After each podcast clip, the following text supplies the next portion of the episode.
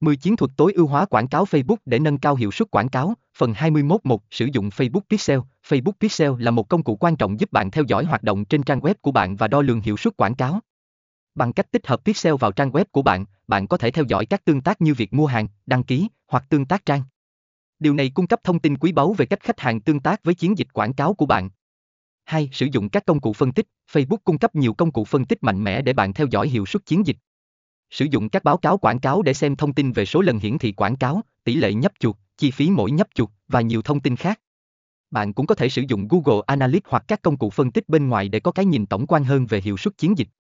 3. Đặt mục tiêu rõ ràng, trước khi bắt đầu chiến dịch, hãy đảm bảo bạn đã đặt ra mục tiêu cụ thể. Điều này giúp bạn biết được bạn đang tìm kiếm thông tin gì và làm cho việc đo lường hiệu suất dễ dàng hơn. Ví dụ, nếu bạn muốn tăng doanh số bán hàng, bạn có thể theo dõi số lượng đơn hàng từ chiến dịch Facebook.